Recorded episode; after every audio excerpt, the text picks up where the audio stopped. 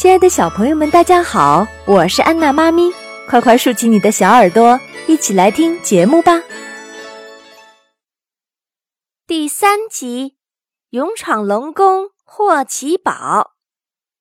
孙悟空驾起筋斗云，回到了花果山，与小猴们一起生活，教小猴们武艺。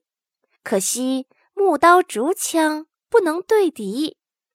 四个老猴子就说：“奥来国有兵器。”于是孙悟空就来到了奥来国，念咒语，抢来大批兵器，扛着回花果山去了。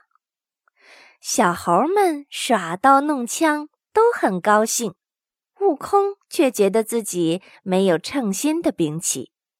四个老猴又说：“石桥下直通东海龙宫。”那里肯定有称心的兵器。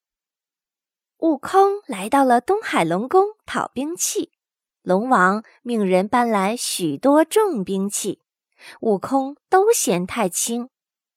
龙王说：“没有更重的了。”正说着，龙王的夫人说：“海库里有一块神铁。”龙王说：“宝物太重了，要悟空自己去取。”悟空随龙王来到了海底，见神铁放出万道金光。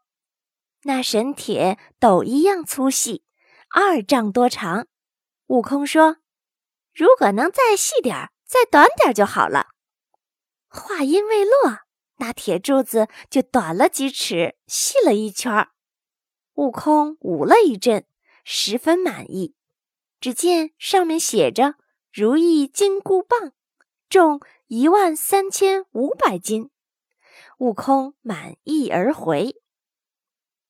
这天，悟空与各路妖王喝醉了，朦胧中见两个勾魂鬼拿着一道写着“孙悟空”的批文，套上他，拉起就走。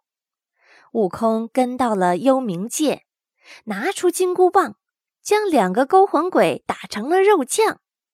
孙悟空一路打进去，十殿阎王都吓得胆战心惊。悟空大叫：“快取生死簿来！”阎王不敢怠慢，忙命取出文簿来查。孙悟空一笔将自己连同猴鼠的名字全勾掉了。欢迎下载喜马拉雅手机客户端，添加安娜妈咪早教公益播读加微账号收听节目。